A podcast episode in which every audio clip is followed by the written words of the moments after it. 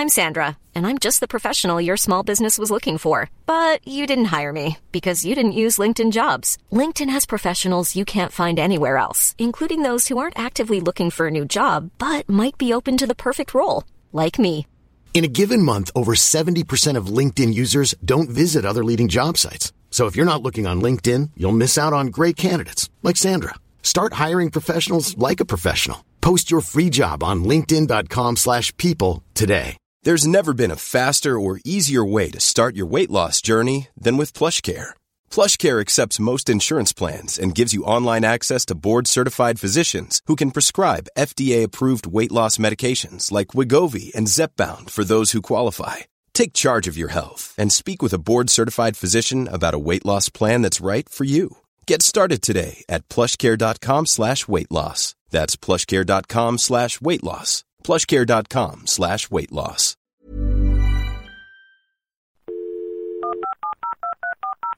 This podcast is a Roifield Brown production. Find others on iTunes. All right. Here I know. Hi, I'm Sarah Smith. If you're the type of person that goes to Liberty as other people would go on safari, and the fact that John Lewis doesn't have a funeral service makes you fret, Sarah Smith cleaning cloths are for you. Sarah Smith, available from Sainsbury's for the posher washer. Proud sponsors of Dumpty Dum.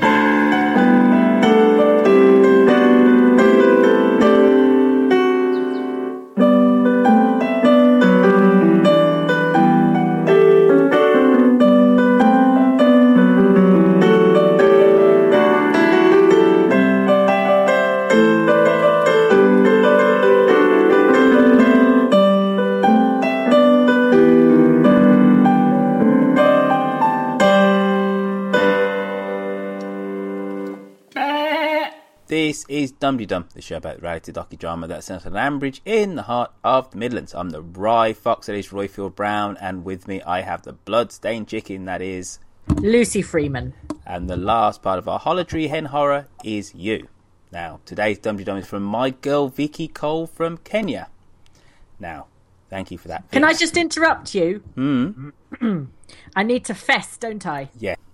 Um, people of Dumpty Dum, I cannot describe I'm just What? laughing in, in a bloody anticipation. idiot I am.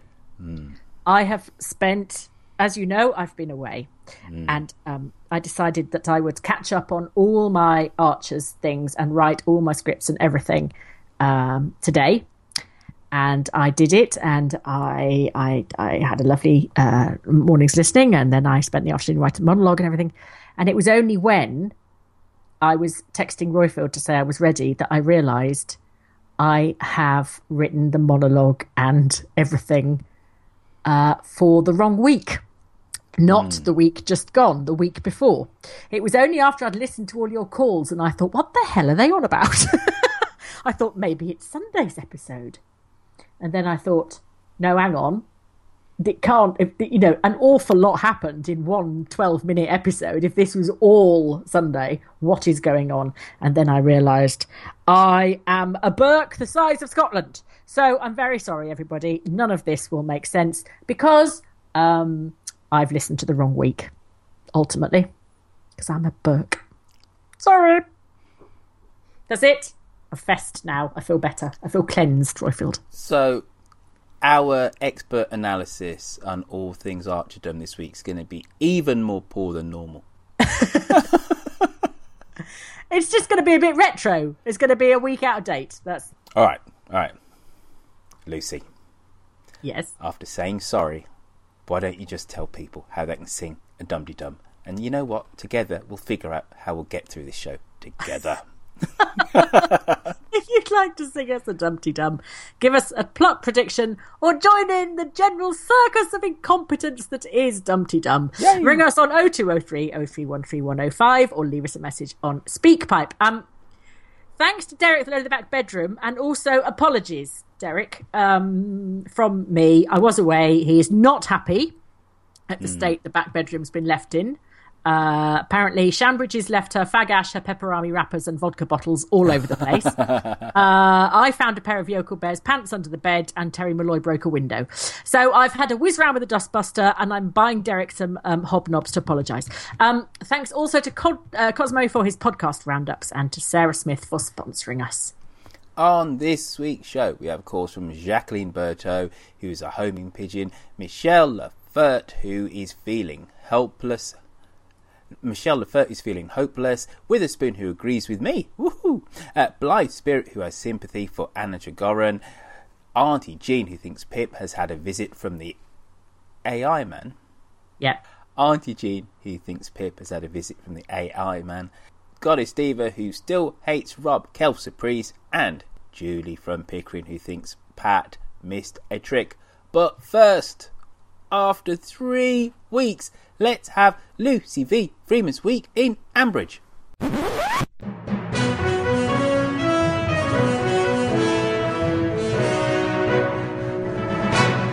Uh, I've been away, so a quick catch up. Linda's put off rearranging her spice rack, and someone's given Jean Harvey a right mouthful by the village hall, so there's always good news for someone.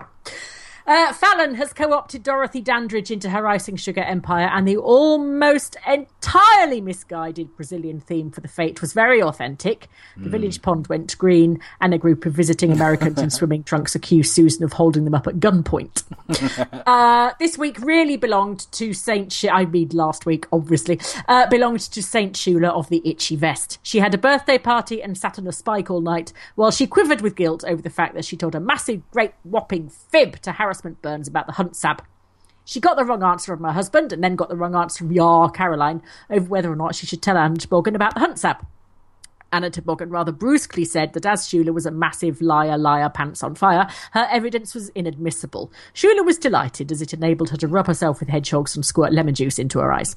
Alistair must have given up on Shula entirely. He didn't even turn up to her birthday party. In a hugely ironic gesture, he bought her a sat nav so she could never get lost, no matter how much he wanted her to. Fairbrother Senior had a heart attack. Rex was concerned about his father's heart. Toby was concerned about his own nether regions, as his father lying near death would interfere heavily with his own cardiac aerobic activities with Pip, uh, mm. some of which are taking place at Hollow Tree. Shagging in a hen house. How nice. This is a terrifically bad idea because A, straw gets everywhere and hurts. B, hens have red mites. And C, it was only the day before they were hauling 50 chicken corpses out of there. How romantic.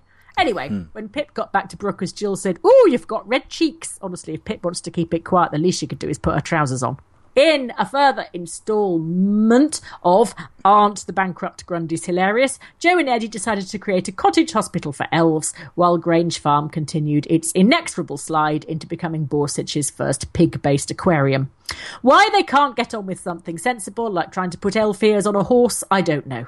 Ed and Emma are in a similar situation, and Ed's only solution is to say to Emma, Trust me, something'll turn up. Yes diphtheria, knowing the Grundys. Hooty Jill and Carol Toboggan took a couple of smokers down the garden. They came back giggling and then ate an entire tin of flapjacks. Mm-hmm. Titchy Knob encouraged Captain Cricket Captain Harassment Carpet Burns to instruct Adam and Tom to sledge the opposition at the match. Those two couldn't sledge Santa to the North Pole, but anyway, they won. Then Harassment suddenly realised that he probably shouldn't be getting pissed with the victim of a crime in which he was heavily involved. Not that it matters, not when the defending solicitor is living three doors down from the victim, her godmother is related to the accused, and chats to a potential key witness in the middle of her own birthday party. Now, I was really hoping that this Helen and Rob storyline would be all sorted out while I was away, but sadly, apparently, no one's been able to deal with it. So I suppose it's all down to me. Uh, Helen feels as if she's been climbing a cliff and then looking down, or something. Helen, I do not care if you've climbed a cliff or skateboarded round a multi-story sodding car park. Just tell Anna Toboggan and let's move this storyline on. Titchy Knob is trying to work out why he has no character witness. Because you've got a really horrible character? At the rate he was being shunned at the cricket, he'll have to buy a character statement from Fat Paul, who will do it in exchange for a can of Fanta and some scampy knickknacks.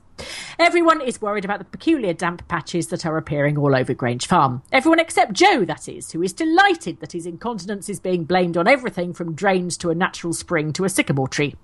Meanwhile, Linda has been wandering round with a dead dog in her handbag. Oh, Ambridge, it feels as if I've never been away. The end. Oh. Thank Yes, goodness you're have been back better if we dealt with the week that we've actually had. Well, you know what? Something's better than nothing, even if it is like seven days out of date. Oh, talk about a damning with faint praise. Shall Hmm. I do another one? Uh, okay. Go on What? then. No, I haven't written it yet. I haven't even heard the bloody episodes, have I? Oh, okay. Right. Um. So, so now what do we do?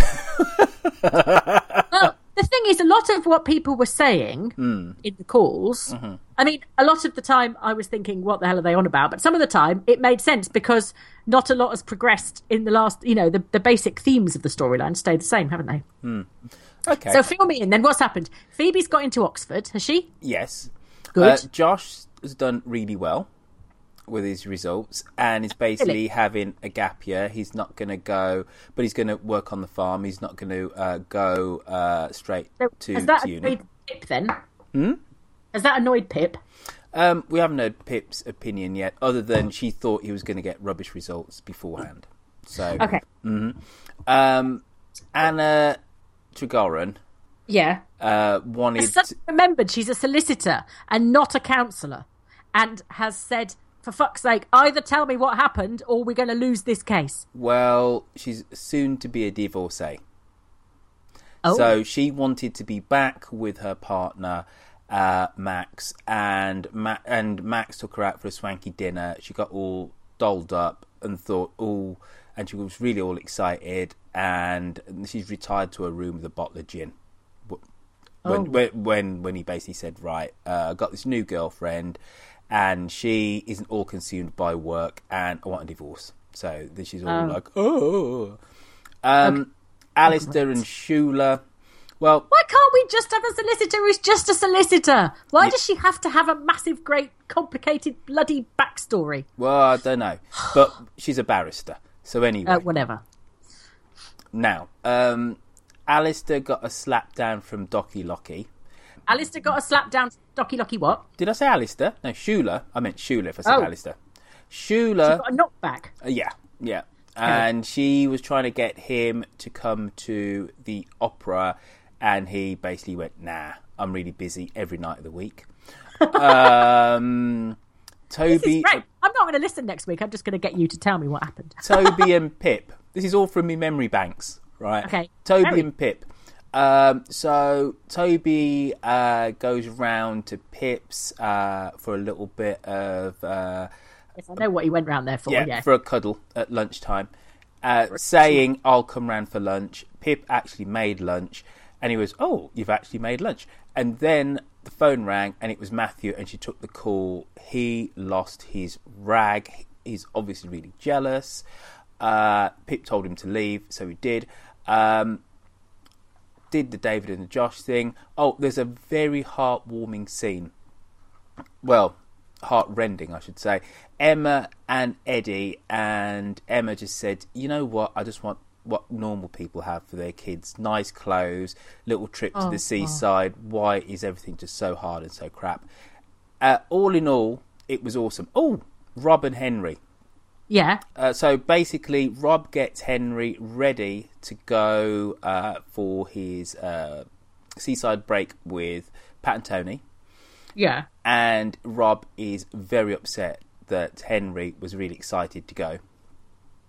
Right. And there was more backstory about him feeling, him being Rob, feeling all abandoned and somewhat morose uh, about going to boarding school. Um, Right. Ursula came back and kind of annoyed Rob, saying, I'll come back and I'll clean. Rob didn't want her to come and then kind of felt lonely, so his mum did come. Uh, the end. That was it. so what happened at the CAFCASS meeting? We don't know. Oh. Yes, Rob. Nothing. that that wasn't um, as you would say that was that wasn't a voices off thingy it just hasn't we, we just don't know yet we we Okay. do not know uh, and it definitely wasn't part of friday's show though it's supposed to have happened on friday Okay. all right Yeah. Do you think that Henry is going to tell someone that he met a nice lady when he went off with Daddy? um i've no Oh no, because he wasn't there, was he? He um he uh, they went off to the playground, didn't they? Henry wasn't there when Um, No, he did say meet Daddy's friend. He Yes. did, didn't he? He said, Yeah. yeah, he Yeah. did.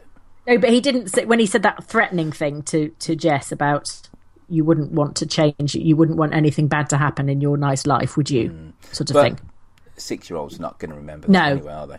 But No. you know what? I just think what's going to happen here is that Rob's going to implode. I think that's where we're going with this because I still think I still think Charlie's the the um really, Charlie's the linchpin. Yeah, God knows why. because probably because I have no- hoped but nothing- against hope that everybody at some point is going to be the linchpin. Thought I thought it was going to be um, Shula and the Hunt Sab. Then I thought it was going to be Stefan. Then I thought it was going to be Justin. Then I thought it was going to be um, Jess. And I've run out of people now. The only one left is Charlie. Even But, uh, and, and I think that, and I think that's the reason why I say that surely what we're going to have here is a Rob implosion because whatever Charlie's evidence is, it's just you know in effect anti-character witness stuff for Rob, isn't it? It's n- nothing directly pertains to this case. It's not as if uh, Charlie's going to turn around and say, "I've heard him uh, belittle, threaten Helen." You know, puts her or Henry's life in jeopardy.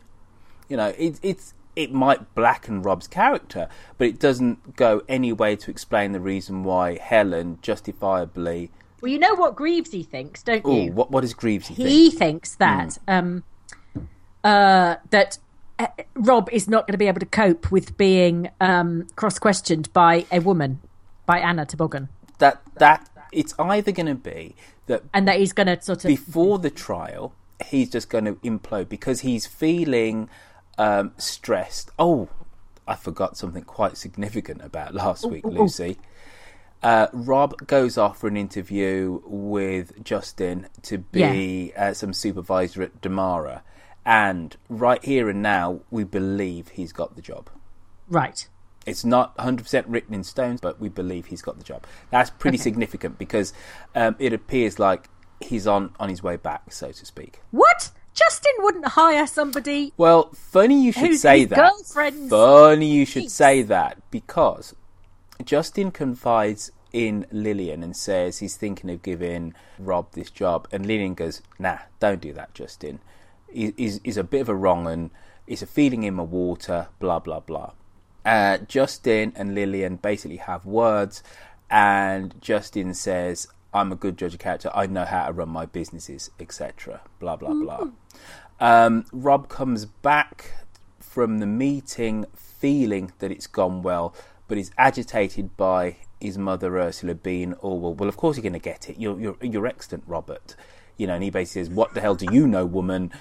And he's all agitated, and then gets a call back from Justin to confirm that uh, Justin uh, thinks that it's gone positive, and turns around to his mum and says, "You were right all alone. Thank you, all along. Sorry, thank you." Blah blah blah blah blah. Uh, but he hasn't 110% got the job yet. I don't think. Okay. Right. So that's been Dumpty Dum this week, everybody. don't forget we're on social media. um, well, If anyone else would like an audio blow-by-blow account of what's happened over the last week, please contact Roifield Brown. I suppose we should actually do some calls, Yeah. and we'll do them as best as we can, eh? Yeah. Sorry.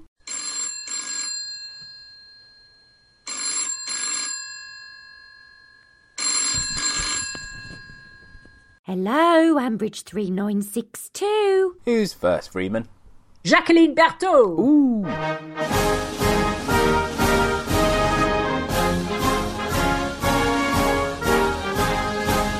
Hi, it's Jacqueline Berthaud from Saint Gwen in Brittany, France.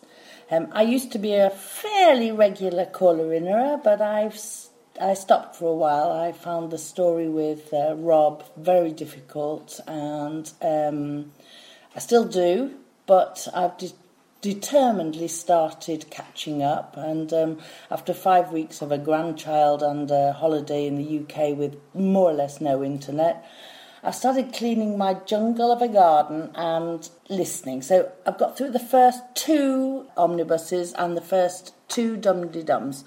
I love the story about the super uh, superpowers. I've got superpower as well. Roifield, it's connected with maps, but it's also connected with direction. So um, I never cease to amaze uh, my family, apparently. But I just take it for granted. But I can't get lost. Wow, famous last words. I did once get lost in New Zealand because apparently the sun's in the wrong place. Anyway, so far I'm coping very well with the general chit chat and storyline, the silly Pip thing, but the Rob thing is still getting to me too much, and um, I almost had to stop during the last uh, exchange that I listened to with um, Rob about the holiday and all the rest of it. But thank goodness they all seem to be recognising he's uh, manipulating them. I'm going to go back to the garden rather than listen to the omnibus this Sunday morning and um, catch up with the next three omnibuses and the next three dum de dums. Bye!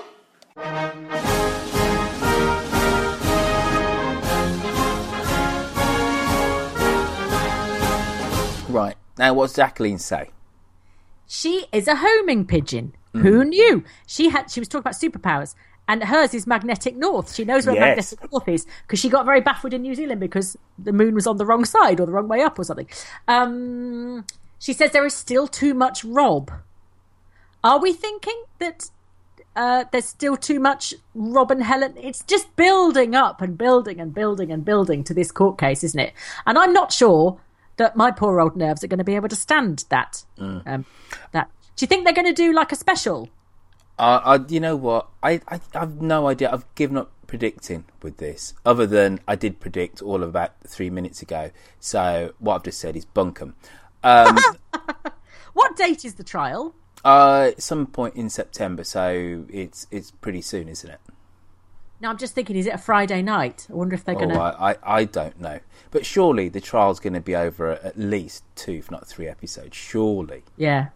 You know, you can't have 18 months worth of build up and then it be over in less than 12 minutes.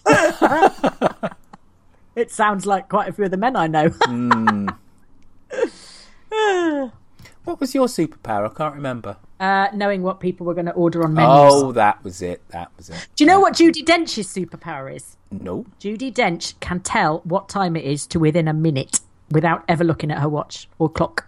Really? Yep. Anyway, um, more superpowers, please, people. But I quite like um, anybody that can, can read a map. I think that's kind of quite useful. Anybody with a sense of direction impresses me. right, now, Michelle. What's she on about? Hi, everybody. It's Michelle from Rhode Island, hovering in a state between uh, radical acceptance and learned helplessness. As the scriptwriters have spent the last two months moderating our expectations and extinguishing little glimmers of hope one by one, this kind of torturous, methodical manner. Anna seems useless. Shula's information doesn't matter. Jess isn't going to speak up. Even Kaz isn't doing anything lately. So I just I'm going to accept the fact that Rob is going to win the lawsuit, win custody. Helen's going to spend time in jail. And I'm going to stop worrying about it. Hope all is well. Talk to you soon. Thanks. She said, well, she said actually that our our hopes are being extinguished one by one, really. In that Shula's now thing is uh, inadmi- uh, uh, evidence is inadmissible. Scruff's dead, so Scruff's not going to dig up Stefan or anything.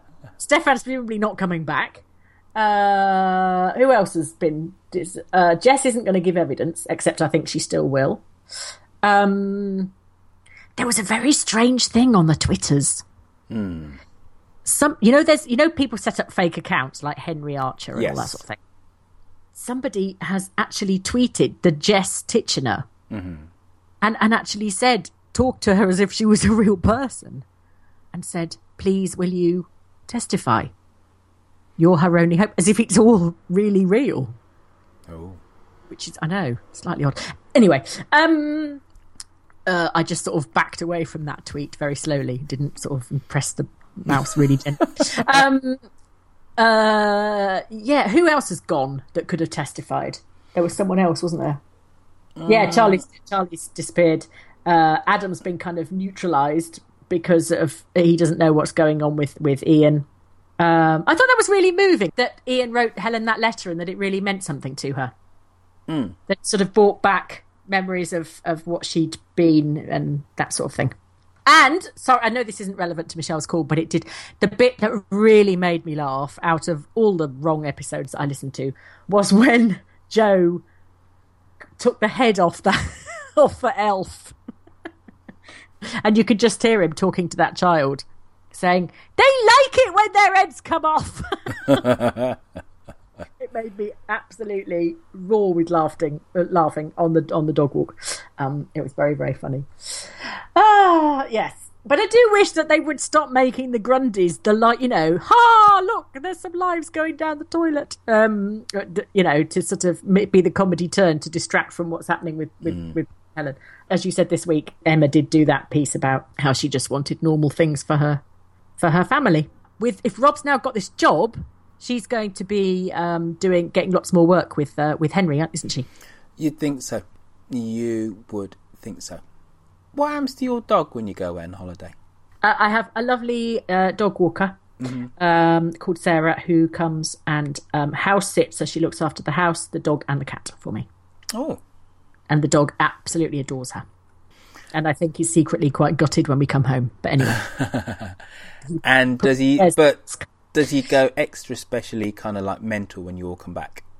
Uh, yeah, for about ten minutes.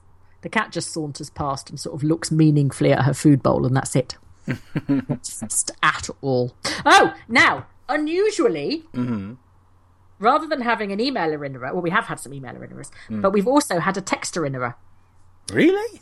Yes, from my friend Ryan, uh-huh. um, who doesn't even listen to the Archers, but his mm. other half, Anne, does. How could you not have told me that Colonel Vogel from Indiana Jones and the Last Crusade is playing Rob's father in The Archers? A good bit of class in the show. Will he be turning up on Dumpty Dum? And I said, no, because we didn't know. And he said, I've always been a fan of Michael Byrne, one of those actors whose name doesn't become well known but always puts in a decent performance. Played loads of Nazis, presumably why he got the job of Rob's father. so there we go. Talking about Nazis, Lucy. yes, as we're not supposed to be. Yes. Have you heard about that new film, A German Love? What are you giggling for? Because you haven't heard of it either until you just had to Google it to find out what it was called. Lucy. Let's yes. keep the magic in the editing sorry. process. Keeping the magic alive. Yeah, sorry. but no, she's 105. Right, this yes. woman. And she's Goebbels' secretary. Oh, she was. Because Goebbels yes. long, long dead, long dead. It's not given her anything to do for ages. Yeah. Well, she really? she completely and utterly is an apologist uh, for the Nazis and says, I didn't know what was going on. But she's so incredibly dismissive, and this thing is supposed to be absolutely a phenomenal watch. It is in German, but with subtitles. But she goes into an incredible amount of detail. She even had Jewish friends, and she says, "Oh well, well, we just were just told that they just went off somewhere, and we just believed it." You know, and... I don't like black people, but I do like Lenny Henry. but only in small doses. Yes. but no, she she it's just you know this woman retired in 1971. Yeah, and and and she's what? Huh? Retired from what? From just working. Full stop. But so she worked. You know, she worked up until the Russians captured Berlin. She worked for Goebbels in the propaganda ministry. She talks about meet, meeting Hitler, but is just very just just talks about it as if to say it was nothing really much, and there wasn't really much of a Holocaust. And she believed everything that came out of Goebbels' mouth. It's absolutely amazing absolutely amazing. 105, still kicking about. Uh, there you go. If you want to see one of the true evil faces of, of Nazism, uh, I think it's this woman here, basically. You know, who has no emotional connection yeah. with anything that kind of went on. Uh, so that's Nazis dealt with. Uh, yeah. Right, the Archers. Hey baby, I hear the blues are calling. Toss salads and scrambled eggs. Mercy.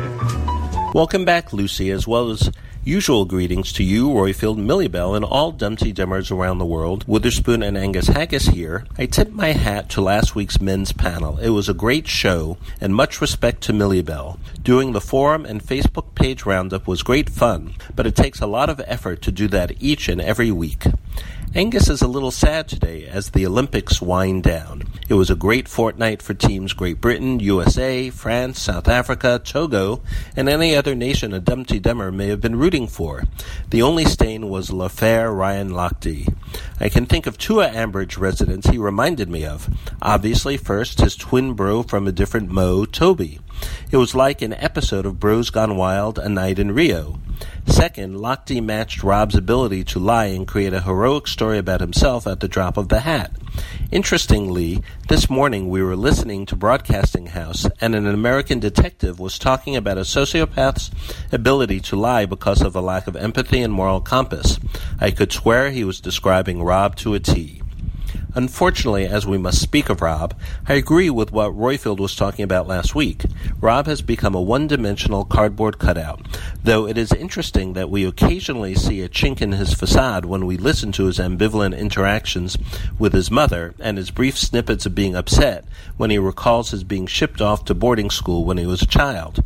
He certainly grew up in a house where no real kind emotion was expressed, and he thinks he will be creating a better world for his sons. Of course, this is not true true, as Rob has no clue as to the emotional damage that was done to him, how his extreme narcissism covers a fractured soul, and the incredible amount of anger he has towards women, which leads to such sociopathic behavior.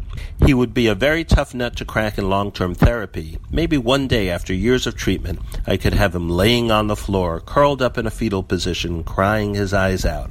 But don't count on it happening on the Archers. And how does Rob get rewarded? With a job offer from Justin Elliott. Makes one wonder about the business acumen and overall judgment of Justin. Pissing off the entire Archer clan is not such a good idea. And is there no justice in Ambridge? Well, that is to be seen. Since everything has significance, maybe this will lead to Charlie returning to the village as an avenging angel and Stefan's body being found. Something has to happen to change this continuing course of injustice. You know, except for Phoebe getting to Oxford, it was a pretty depressing week. Phoebe's brief foray into what's the point of going to university, there's money in yurts, was clearly what we call in the field reaction formation. But I can say in all my years of working with adolescents, waiting for their university acceptance letters, I never encountered one who voiced that. In any case, good for Phoebe for getting in and getting away for a while. Maybe she'll fill a desperate need and become the village psychiatrist. Good grief, it seems that Anna, who has suddenly embraced her client's attitudes about self worth being based on the love of a man, is certainly in need of one. Well, let's hope there's a better week ahead. Talk to you soon. Witherspoon and Angus Haggis signing off.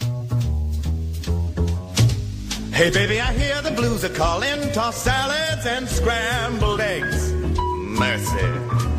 Okay, Witherspoon says Rob is one dimensional. That's not true. It's absolutely not true. Two dimensional. How many dimensions did Witherspoon I think he said two dimensional. Really? And he said he agreed with you. Oh, all right. Well, okay. uh, Then I feel a bit bad for disagreeing with Witherspoon. Now, why did he agree with me? He's a sensible Um, man. Thank you, Witherspoon. Uh, Because because uh, Rob's just being boo hiss nasty ridiculous at the moment. Uh... But then he said he he also he did mention that uh, you know we had a little bit of um, mummy didn't love me enough. That's Well- why I'm psychotic. Well, yeah, and and actually, we had more of that again. Yes, uh, Rob did pull his mother to task about going off to boarding school and feeling somewhat abandoned and unloved and just like dumped there. And there's no two ways about it that um, not that the script writers are being Rob apologists, but they're trying to explain how somebody can have his um, coldness Yeah. and controlling nature around in inverted commas love Mm. and and what i do think is very compelling about the way that they write rob and henry and i know we've had a little bit of a slight barney about this before but rob does love henry but yes it is about control and it isn't Mm. love the way that 95% of the population would uh, ascribe as being love but interestingly, he can subtly turn turn it on a dime. So it's about his it's about him feeling that he's the centre of somebody's world. So whenever Hen, so I think it was really interesting that this week Henry being excited about going away with his grandparents. Bearing in mind he's what five six, that Rob takes that as a slight against him, Mm. not that he can just be happy to be having a holiday. Well, But- when you look at the at the pathology of Mhm. people with narcissistic personality disorder, they have children because they want friends Mm-hmm. and they want people they want to surround themselves with people who reinforce their own idea of themselves. So they want admiring children who completely and entirely support the worldview of the narcissist themselves. And that's why they get on very well with children when they're toddlers up until they get to Henry's age. And it's Henry's age where they start to question parents and say, I don't think you're right. I don't like you. Uh, they tell fibs. Um, I don't like you. I don't like you anymore. I wish you weren't my mum.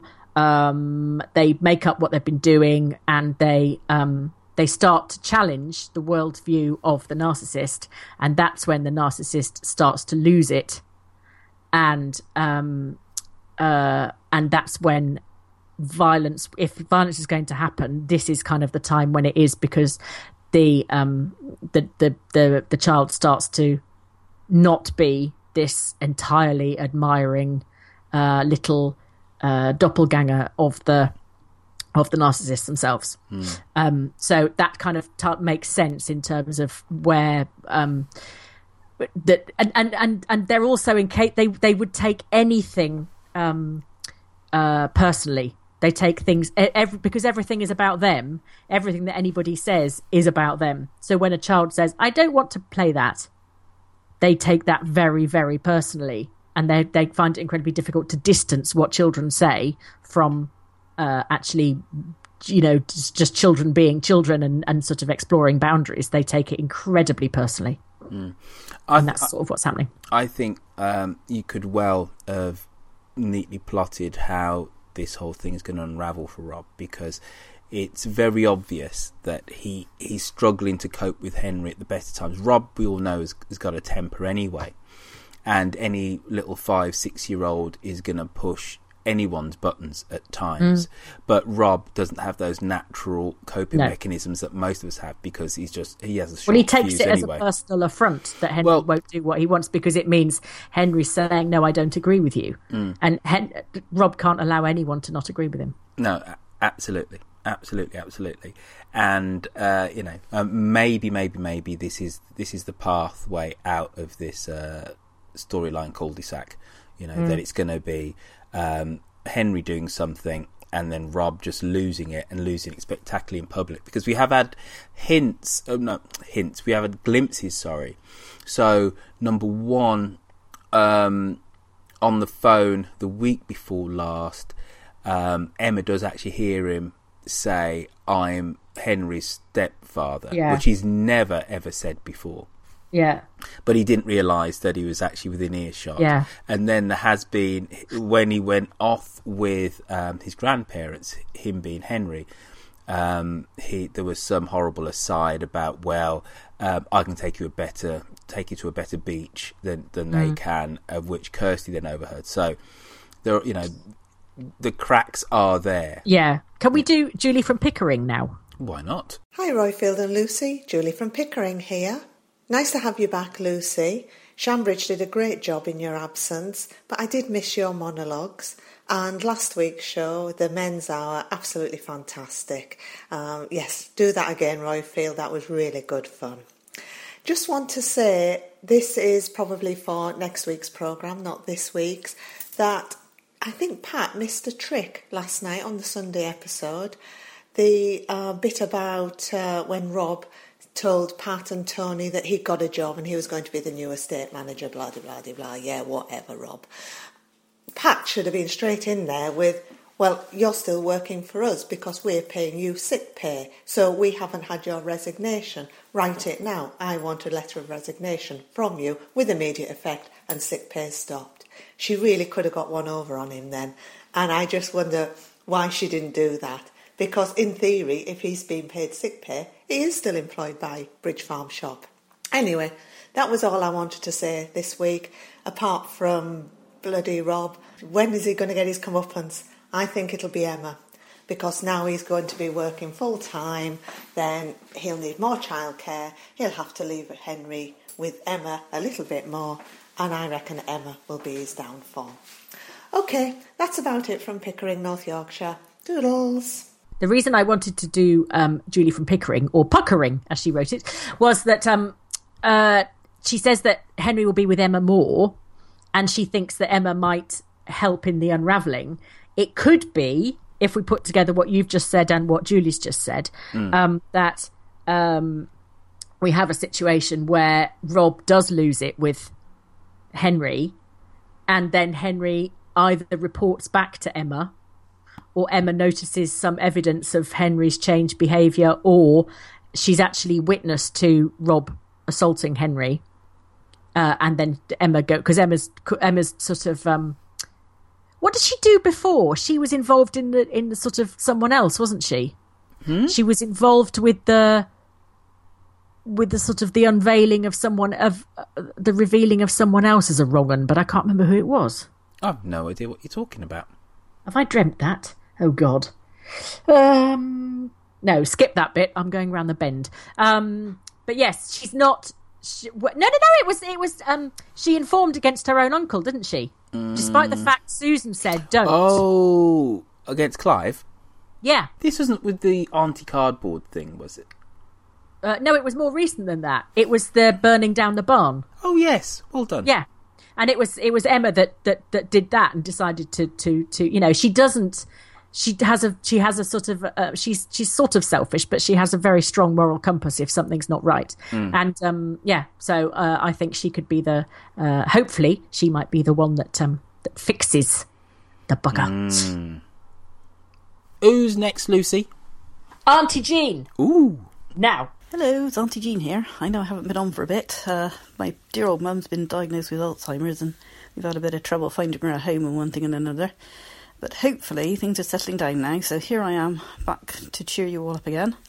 Um, I just wanted to say that Shula, the martyr, is never going to be happy unless she has told Helen, Pat, Tony, Tom, etc., etc., about what she did and the fact that she tried to put it right, etc. And it's not going to go very well, is it? Because, you know, Pat and Tony and Tom are going to be absolutely horrified that she just didn't speak up when she could have done about the hunt saboteur. Because we all know what Sheila's like. She's just going to have to do it, isn't she? Pip is just being silly. She's going to end up pregnant. Well, that's just going to be one of those things where she's going to fall out with her parents and her grandmother will be horrified and Toby will try and stand up and say, "Oh, I'll marry you, Pip," and oh, well, I don't even want to think about it. It's too much. I think Rob's going to get his comeuppance soon. I hope. I think Helen will get off at the trial because it seems to me that it's all falling a bit apart for Rob. I know he's got this job with Justin, but I suspect that Justin might be discovering a few things in the next few weeks that could be quite helpful to other people. We'll have to wait and see, I suppose. Anyway, it's only a quick one. Before you record on a Monday, I always manage to forget that it's Monday. Get confused. I'm old, you'll forgive me. Nice to speak to you all again, and I hope to see some of you in December, but I'll let you all know what I'm doing. Bye. Is Pip up the clanger. That's what we need to know. no. She's not. Is that too soapy tropey? I, there is no way. If she is all to Toby, friends with benefits, she's not going to. If she's going to no. be that clinical about things, she's not going to be that sloppy, pun intended, right? That she's going to be, you know, she's going to forget or neglect to take no. precaution. She's no. not stupid. No. She's just annoying, but she's yeah. not stupid. Sorry, Auntie Jean. she's not up the clanger. Right. Okay, that's that dealt with. And Goddess Diva. Mm-hmm.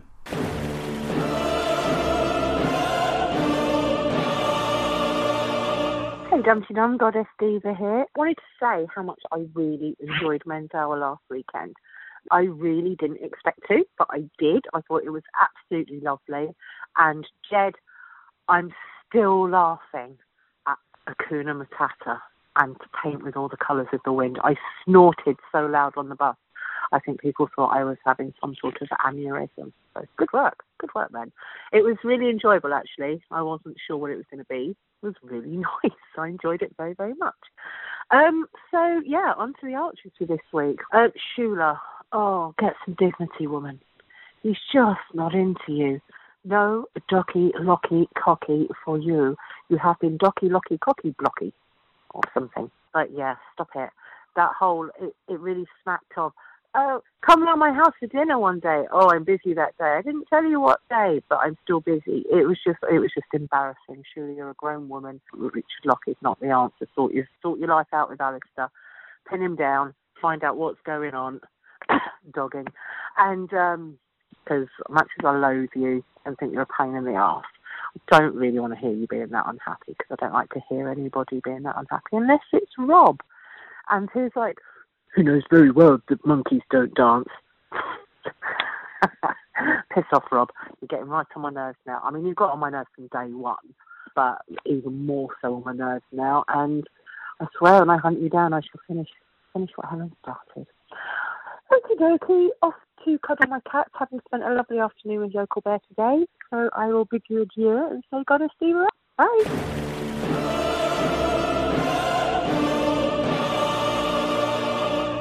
Still hates Rob, I think.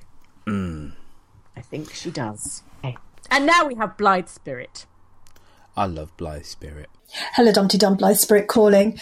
Well, the good news is that I am fully appraised of what is going on in Ambridge now. I am back and listening, and uh, yeah, it's all very interesting, isn't it?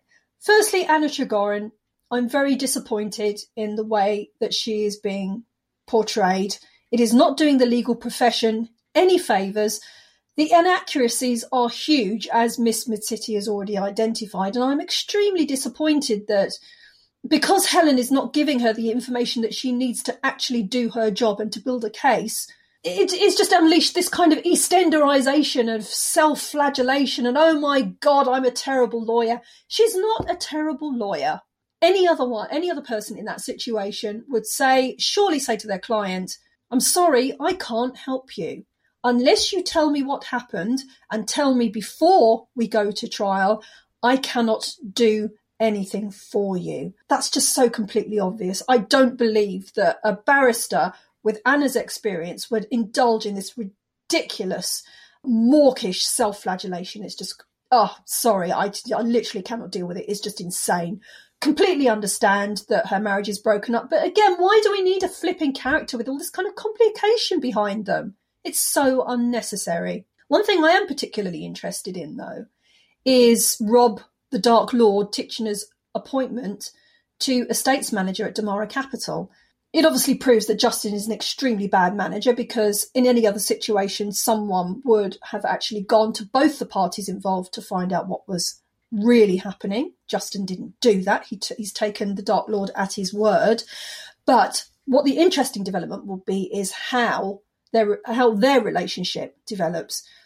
You'll recall that at times Justin treated Charlie like absolute crap. So much so, and with such familiarity, that we actually thought that Charlie was some kind of family member.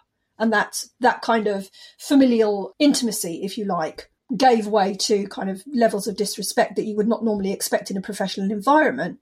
Rob does not take direction. He isn't going to like it if Justin treats him in the same way that he treated Charlie. So it'll be very interesting to see, and this is my little plot prediction, whether Justin starts to cotton on to what Rob is actually like. And then if he goes back to Charlie and says, okay, I doubted you, but I really do want you to tell me what happened, then we'll see. Perhaps Culvert Gate will come out. Perhaps Charlie will come back to Ambridge and blow the whole story open. Mm, could be very, very interesting. Anyway, that's it from me. I hope everyone's well, and I will continue to keep listening now, if only to get this blasted, blasted Titchener storyline over and done with. Can we please have it finished? Okay, that's it. Cheers now. Bye. Anna Toboggan is being misrepresented as the world's worst sodding solicitor. oh, I know. I just wish she didn't have to have a thing. Why couldn't she just come in, be a solicitor, and go away again? Hmm. Why does she have to be Or- related to everybody and be having personal issues and blah, blah, blah, blah, blah, blah. To be fair, she's only related to one person. But what we could have had was her No, just she's, coming in. she's Pip, um, Jill's goddaughter, isn't she, as well? Well, I know it's not related. Well, exactly. Um, what she could have done is come in, done her job, And gone away again. No, no, no, no, no. And then, basking in the glow of success, then revealed herself to be um, a regular human being like everybody else. Yes, rather than having a crisis right then. During, exactly. Yeah. Retiring to a room with a bottle of gin or whatever the heck it was. But, you know, um, yeah. So I kind of agree. Okay. Mm. Now, next bit of trivia. We've done Judi Dench. And Nazis. And what? Nazis. Nazis, Judi Dench. Yeah. hmm Did you know that the boy that plays Josh hmm is called Angus Imrie? No. And he is the son of Celia Imrie, who played uh, in um, in Acorn Antique. And she was in Victoria Wood as seen on TV. You love anything to do with Victoria Wood. I do, unashamed. Victoria Wood and Pam Ayres should jointly won Britain if one of them wasn't dead. I. Oh, okay. Go on. And also, his Hmm. dad is Benjamin Whitrow, Hmm. who played Russell in After Henry, which was a fantastic Radio 4 comedy series starring Prunella Scales, friend of Judi Dench, there's a link, written by Simon Brett. Uh, what was the premise of After Henry? Because it's ringing bells, but I can't. After Henry was about a widow, who's Prunella Scales, Hmm. who played a lady called Claire France, who lived with her mother and her daughter. They each had a floor of a of a London house, and uh, she worked with Russell, who uh, was played by Benjamin Whitrow, who ran a bookshop.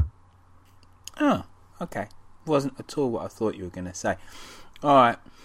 Um, tell you what though, this actor who's playing Josh is cracking. Yeah, He's Well, very good pedigree. very, very good.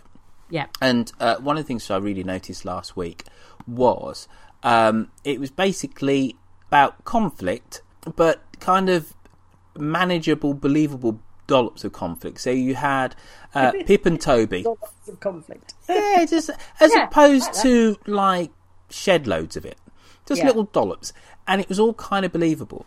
So you had the the Pip and Toby thing, and then we had David and Josh, and Josh. Josh's results are much better than David ever expected, and even Josh thought they were going to be. And you know, there's a little snidey remark the episode before from Pip saying that oh they're going to be terrible because he never did he, he never did any revising.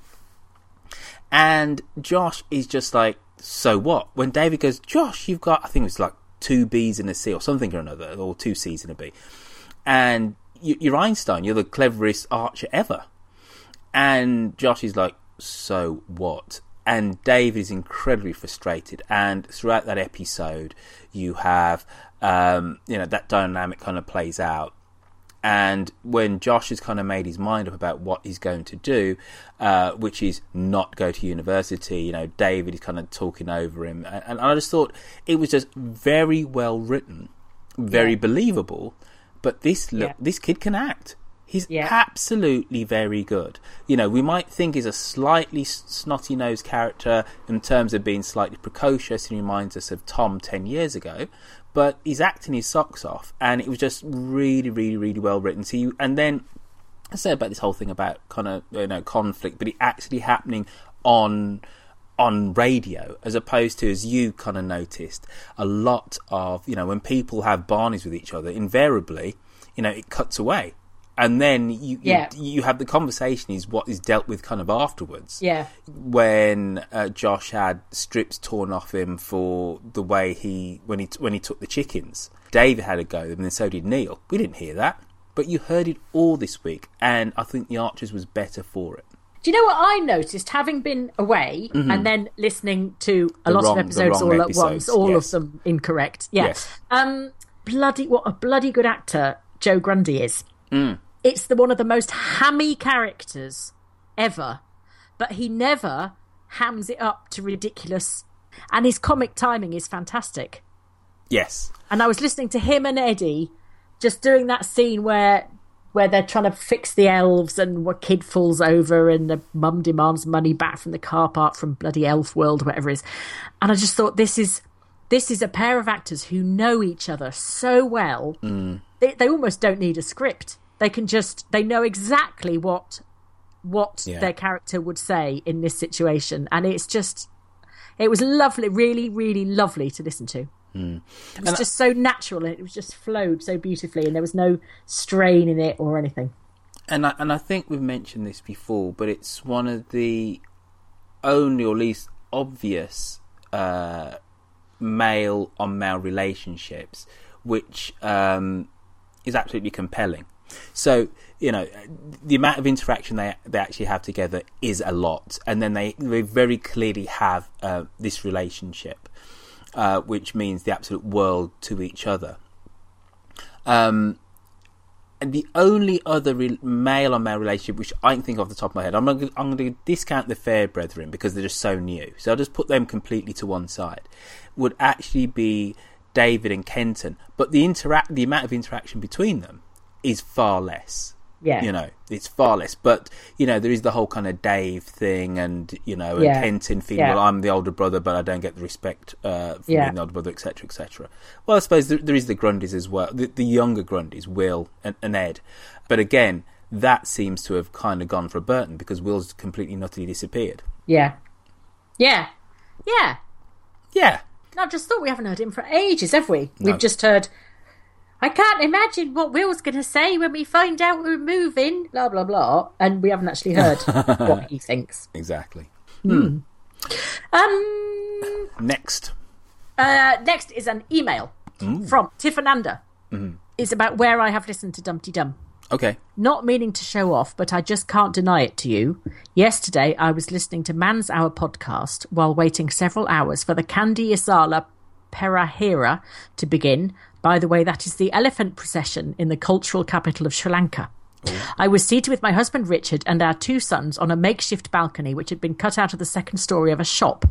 I must say I laughed out loud several times, to what I cannot recall, but it was a most entertaining and well thought out show in marked contrast to the week before, although I did enjoy Kate's, sorry, Harriet's insane rants. I have an awful feeling I would sound like her, but just without the hilarious impressions. Before I sign off, I must point out that the procession was a three hour extravaganza of 100 elephants and 10,000 performers. Rio, eat your heart out. Gosh. That definitely wins most things, I think, probably, Mm. doesn't it? It's going to win most things.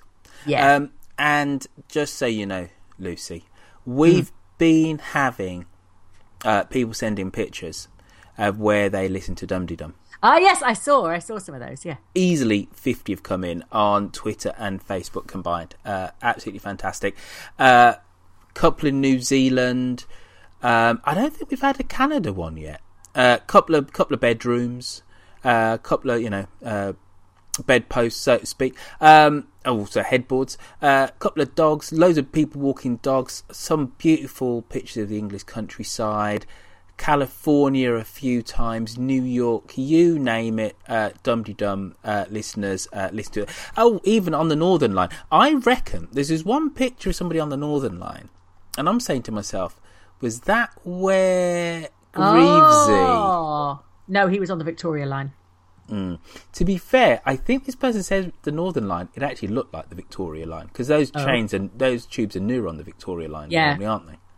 It Yeah. actually looked like the Victoria Line, but anyway, uh, keep them coming because because they're lovely folks. No one sent us one of them in the bath, have they? Because lots of people said that they listened to us in the bath. I don't think I'd want lots of people sending us pictures of. Well, you can have the right amount of the foam, like they do in the movies and stuff. You can still be Yeah. quite quite discreet and stuff. Thing is, right, I don't want to be fiddling with my phone over the bath No. Because What if are we that going to say then? I'm so glad you said phone.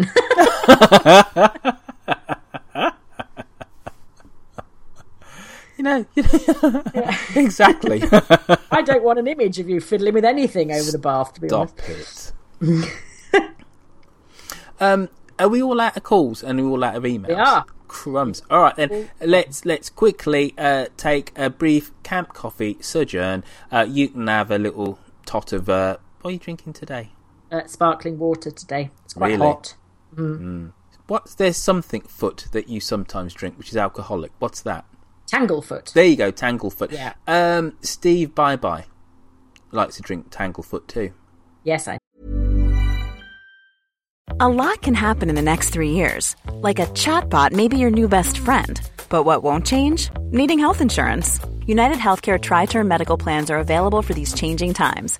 Underwritten by Golden Rule Insurance Company, they offer budget friendly, flexible coverage for people who are in between jobs or missed open enrollment. The plans last nearly three years in some states, with access to a nationwide network of doctors and hospitals. So, for whatever tomorrow brings, United Healthcare Tri Term Medical Plans may be for you. Learn more at uh1.com. Hey, it's Danny Pellegrino from Everything Iconic.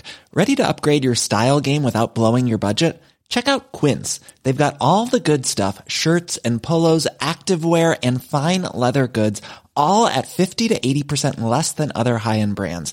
And the best part? They're all about safe, ethical, and responsible manufacturing. Get that luxury vibe without the luxury price tag. Hit up quince.com slash upgrade for free shipping and 365 day returns on your next order. That's quince.com slash upgrade. There's never been a faster or easier way to start your weight loss journey than with PlushCare.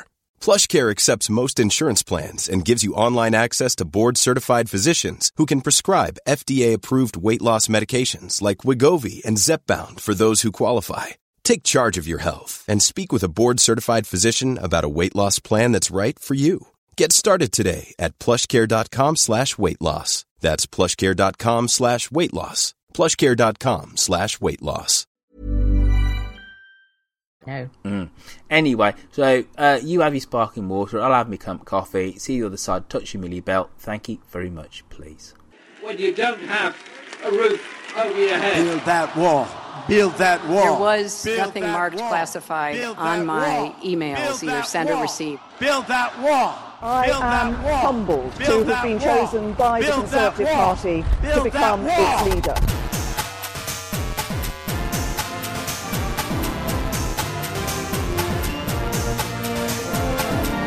He said Britain is just a small island that no one pays attention to. A former colony won the right to determine its own destiny. Hello and welcome to Mid Atlantic, the show where we look at the news and the views from one side of the ocean from the perspective of the other. Do you have a National Trust sticker on your car? Do you think you could be best friends with Cath Kidston? Do you spend hours wandering around the airport looking for an organic quinoa cafe because you refuse to go to Burger King? Then Sarah Smith Cloths offer you. Available from Sainsbury's for the posher washer. Proud sponsors of Dumpty Dum.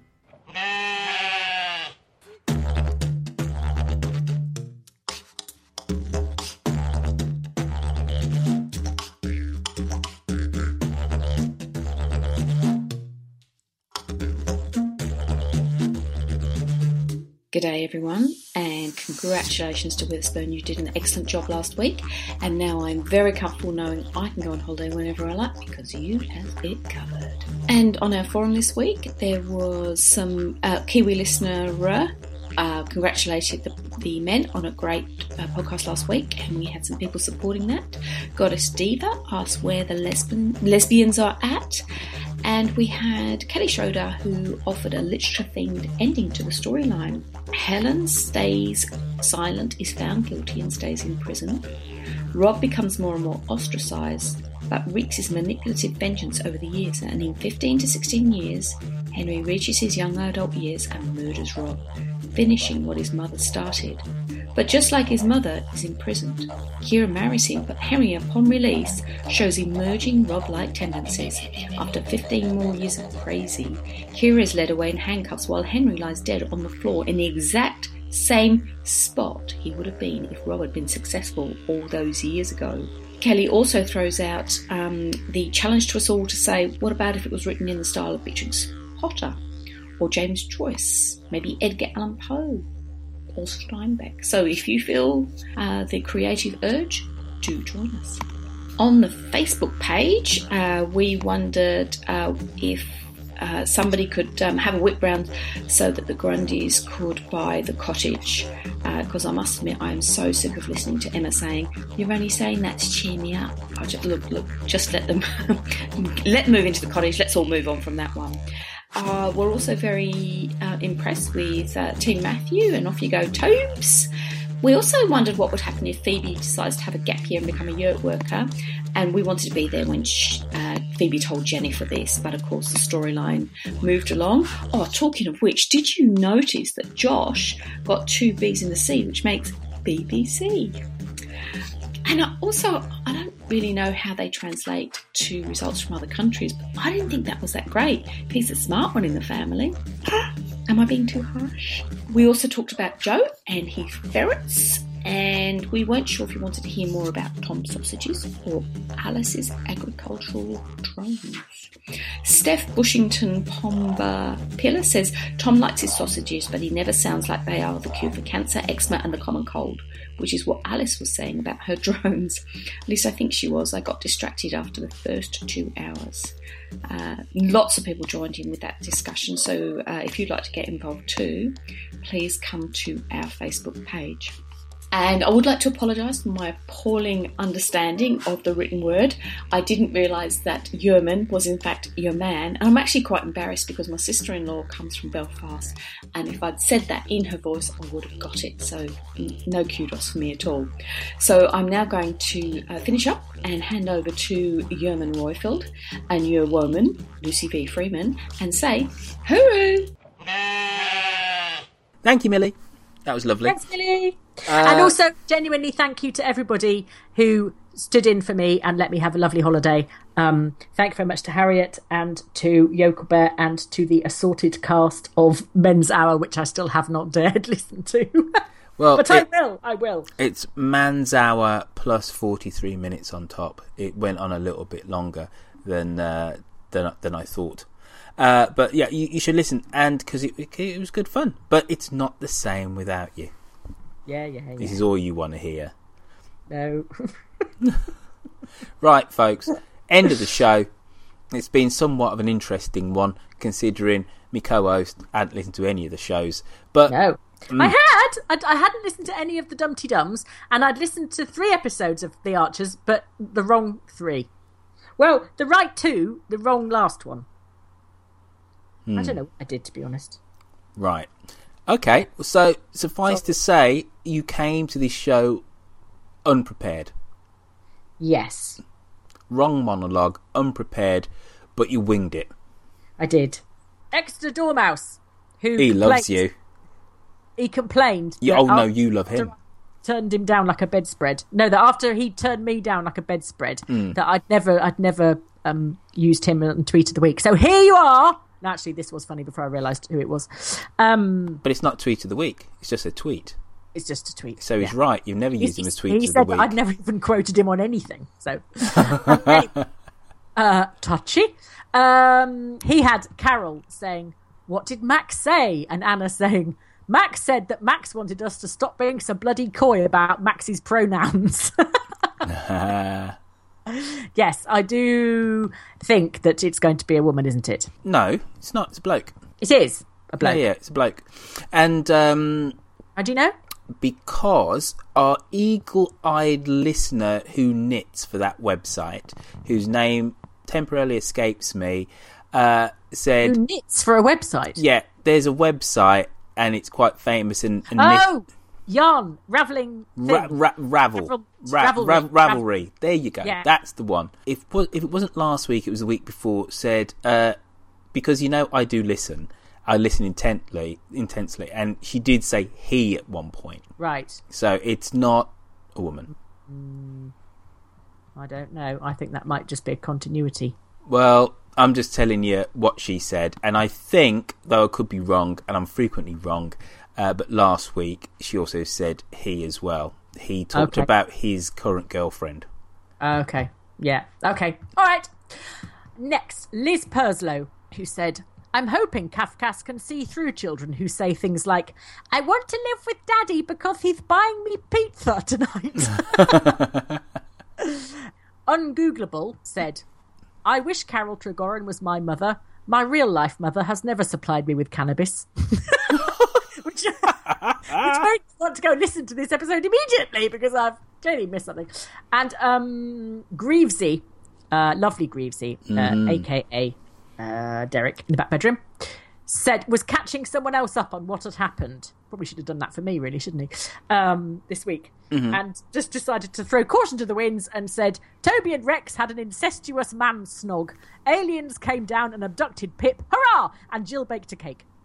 So I think Greavesy needs to lay off whatever Carol Toboggan is supplying, to be honest. And Carlos Del Mambo uh, got tweet of the week.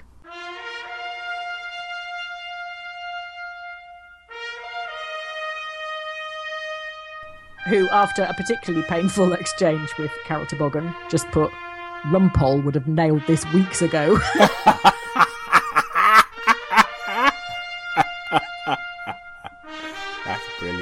That's brilliant. Let's get a fictional barrister in to fix a problem on a fictional uh, docu soap. Yes, very good. I And that's it. used to love that. Was it Leo McKern? What was his name? Leo McKern. Oh, D- Rumpole. That just reminds me of being about eight Do you know years who old. played him recently on a Radio 4 adaptation? No, Benedict Cumberbatch. really. Yep. That Benedict's getting about a bit, isn't he? I am a fund of useless. In honestly, I could win a pub quiz at the minute. And what film is Benedict Cumberbatch starring in at the end of the year? Um, oh, is it one of those superhero ones? It is Doctor Strange. Ah, I saw him in Zoolander 2. He was a bit strange in that. Very good. Really? Yeah. Mm.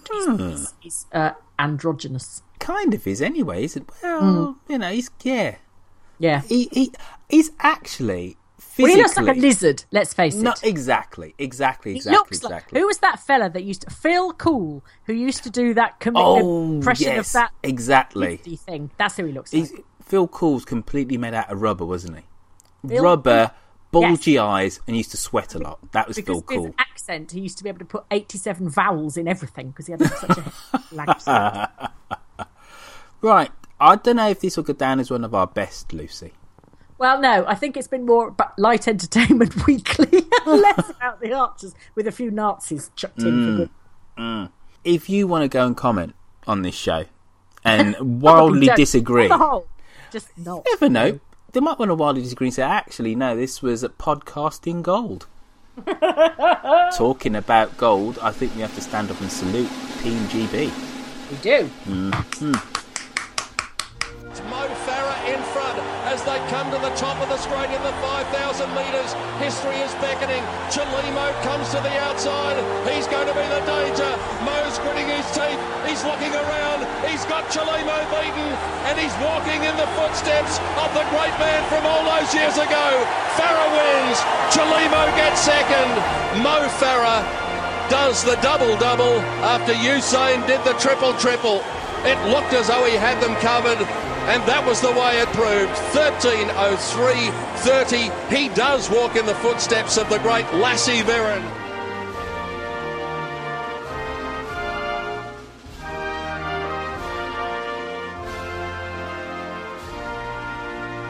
We have to go to Ryan Lochte, who is extremely naughty man. So, if you want to add your feelings about Ryan, Ryan Lochte, why don't you go to dumdydum.com forward slash forum? You can go and put them there.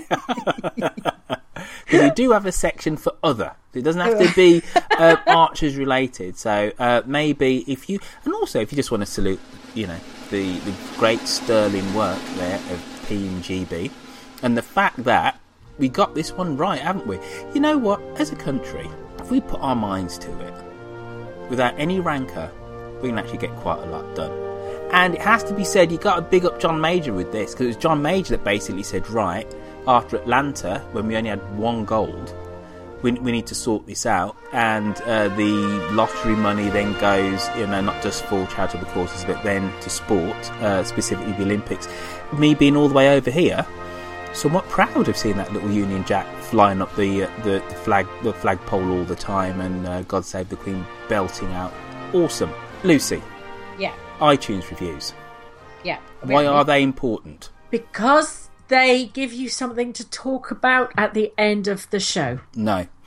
The more reviews we get and the more five star Oh, reviews, it means we're higher up in that chart. It means more people get to listen to our show. However, Yes. Mm. however, right, here's the Mm. thing. Now, I'm putting it out to you, dear listener, that um, we need to up our listenership. So we get, I don't know, 24,000 listeners a, a month or something or another. Right? It, it is going up, but it's going up rather slowly. Every listener, can you just tell one other person to go listen to Dum Dum? Somebody new, somebody that hasn't had the po- podcasting delight that is Lucy talking about a subject where she hasn't listened to it for you know for three weeks and cobbling together something resembling a show. I'm sorry. So no, this is like one of those dreams where you find yourself on stage and you can't, you can't remember what your first line is, or you've got to sit your French GCSE again or something. Well, I I think you're podcasting gold, and you've managed to get through the show. So, but serious point though, folks. Serious, serious. Please go and tell just one, just one other person who doesn't listen to Dum Dum. Say, why don't you listen to Dum Dum? Uh, next week because it'd be interesting to see what the bump is on the downloads. But also, um, we need you, dear listener, not only to write an iTunes review if you haven't done so done so already, but just be an evangelist for all things Dum Dum because that would be good, smashing, and awesome. Now, after you've done that, there are another couple of ways you can help keep our little show on the road. Uh, you can help us by hitting that donate button on our website. Or you can go to patreon.com, search for Dumpty Dum, and donate $2 a show, which is about £1.30. 50. Remember, 50. yeah, it's about £1.50 now. Uh, and you know what? There you go. Remember, to get in contact with us, you can send us a voice message via SpeakPipe on our website, or you can call us on 0203 031 3105, just like Colin Steve does, to leave us a telephonic message. On social media, specifically the Twitters, you can find us we're at Dum Me, I'm at Roifield, and Harriet is at Shambridges. Sarah Smith is at Sarah underscore Smith, and I am at Lucy V. Freeman. on the Book of Face. Uh, you can simply find us by typing in Dum Dum, and there are 1,300 and odd Leica lurkers, and they're just doing stuff on the Book of Face. Now, um, it's good to have you back, Lucy. Thank you. Promise me you'll never go again. No. But three weeks was a really long time. There's no need to go away for that length of time. No need. Absolutely no need. No need at Just all. Just showing off, unnecessary. Absolutely. Like, short, sharp week, more than sufficient. Right, okay. Mm. Mm. So you won't do it again. no, I won't do it again. Good. All right. And on that note, folks, you heard here first. no Dum Dum will be Freeman free in future.